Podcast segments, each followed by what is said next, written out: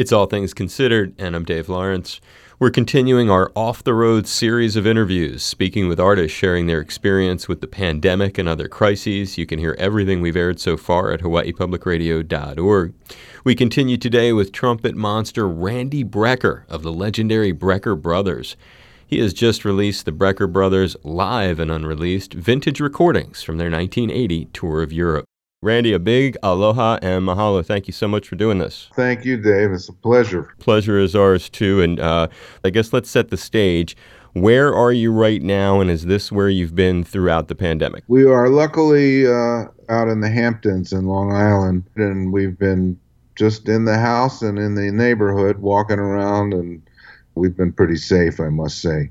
So take us back to the start of the uh, the virus crisis and, and share with folks where you were as things began to unfold. Well, you know, I'm going to look in my date book, which I just happen to have here, nice. because uh, I had a lot of gigs on the docket. But the last gig was actually, I had three gigs the end of February 25th, 26th, and 27th. The okay. last one was out here in a local place. I guess it was really a couple weeks after that when everything hit the fan and uh, everything was just canceled. I had a bunch of stuff I was supposed to, both my wife and I, Ada Rovatti and I was scheduled to go to Melbourne, Australia. At the end of March, I was supposed to go to uh, the north of Brazil for a nice festival. So we missed that part of it. But we've been staying busy at home. She's a wonderful saxophonist, right? As you probably know. Yes, I do. Uh, so we're still keeping our chops up. Last night I did a an hour talk with Wynton, Marsalis and nine other great trumpet players, good friends, talking about our late dear departed friend Lew Soloff. So we've been staying busy uh, online and doing whatever you have to do. Uh, keep going, forging ahead. The tour dates that were affected, what's the status of those? Well, some of the dates have been rescheduled vaguely, but you know nobody is sure when we're all going to come out of this. For instance, in uh, the north of Brazil was the Amazonas Jazz Festival. It was rescheduled.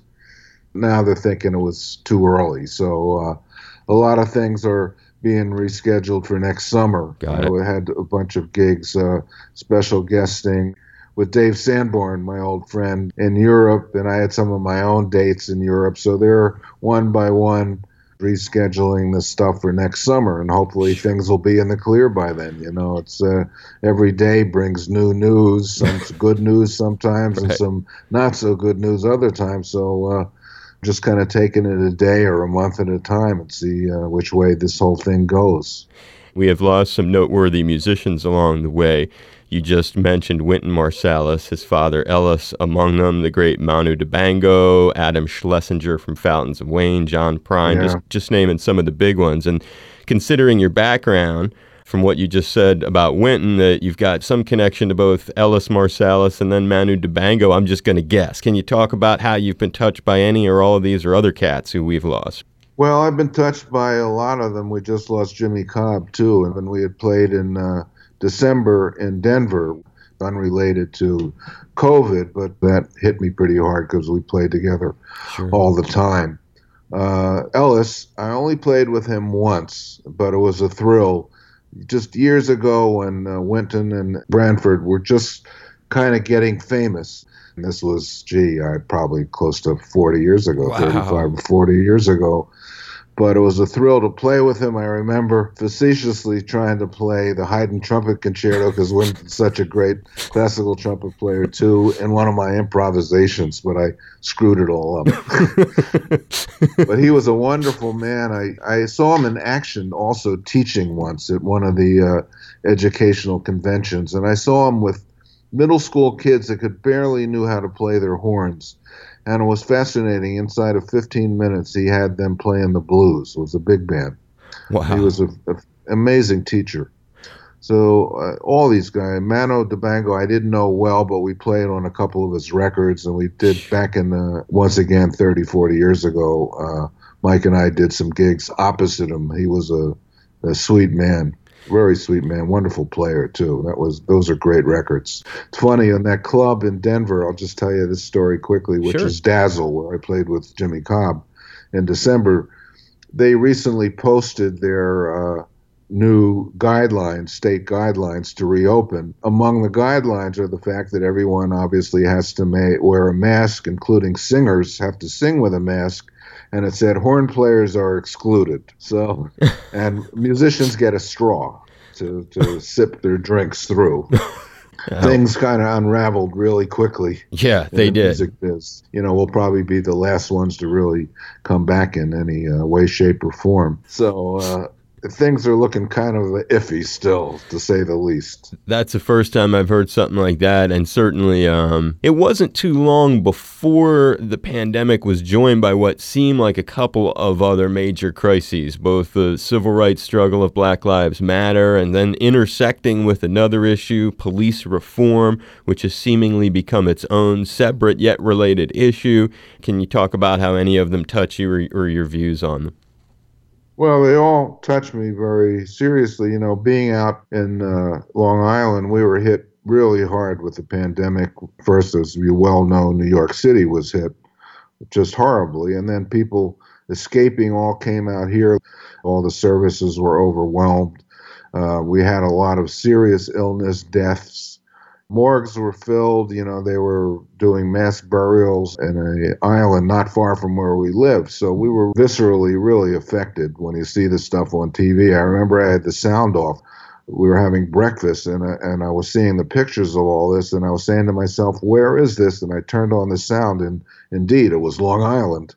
So uh, we were hit pretty hard uh, with this. Uh, it's leveled off. Um, you know, New Yorkers took it really seriously. I have to say so. We're one of the few states where the numbers are really down now. So that's what I have to say about that. I hope people really follow the guidelines, or you know, we could be sunk. You know, fo- follow the uh, medical guidelines and don't listen to our so-called uh, federal government because they just haven't, from the top down, Mr uh, President Trump. They just haven't been on it. You know, he's too concerned about his reelection. Everything else, you know, I've lived my life learning about Black American music, so I really feel that, uh, you know, in a way, I'm entitled to say that uh, we're anti-racist. In fact, I was talking about this, and she brought it up just a couple hours ago with my 11-year-old, who is really up on everything I was kind of a, a very aware of all the uh, the racism in, in police departments. You know, I've seen a lot of that firsthand just traveling where I'm maybe one of the only white cats in the car. We get stopped or we passing a, a lot of police, and I see how people would tense up. It's just terrible. But I do want to mention, you know, many people know my brother, the great late Michael Brecker. But a lot of people don't know that both his kids are wonderful kids. One is a social worker, his daughter. And lo and behold, his son is a cop. Wow. And he's a good cop. He joined the, the police force out where they live, north of New York, for all the right reasons.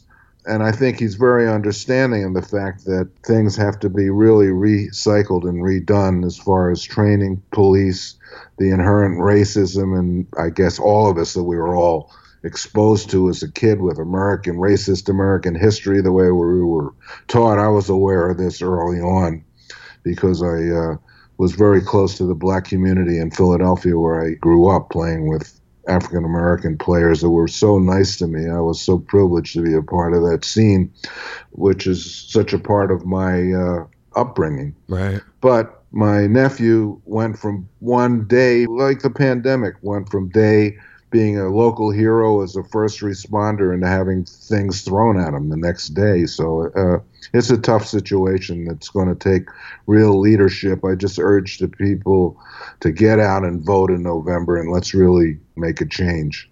That's touching and very powerful that your nephew um, I mean, that's just a that's an unusual story. It just always what he wanted to do. He was a volunteer fireman, and he just always wanted to be a police officer, and that's what he's doing, and he loves it. But this is uh, tough. There's two sides to every story, and uh, you, you spoke very eloquently about it too. We just have to see this thing through. The pendulum swings widely you know, but it will. I think this is a, a first for America where there are really going to be some changes made. It's Randy Brecker of the Brecker Brothers, and tomorrow we'll hear more about the new album he's just released, Brecker Brothers, live and unreleased, recorded live in Europe in 1980. Also, some fun stories from Randy's massive resume, and perhaps making the segment most special, Randy Brecker will even play a little trumpet for us. You can find this and all the interviews in our Off the Road series at hawaiipublicradio.org. I'm Dave Lawrence.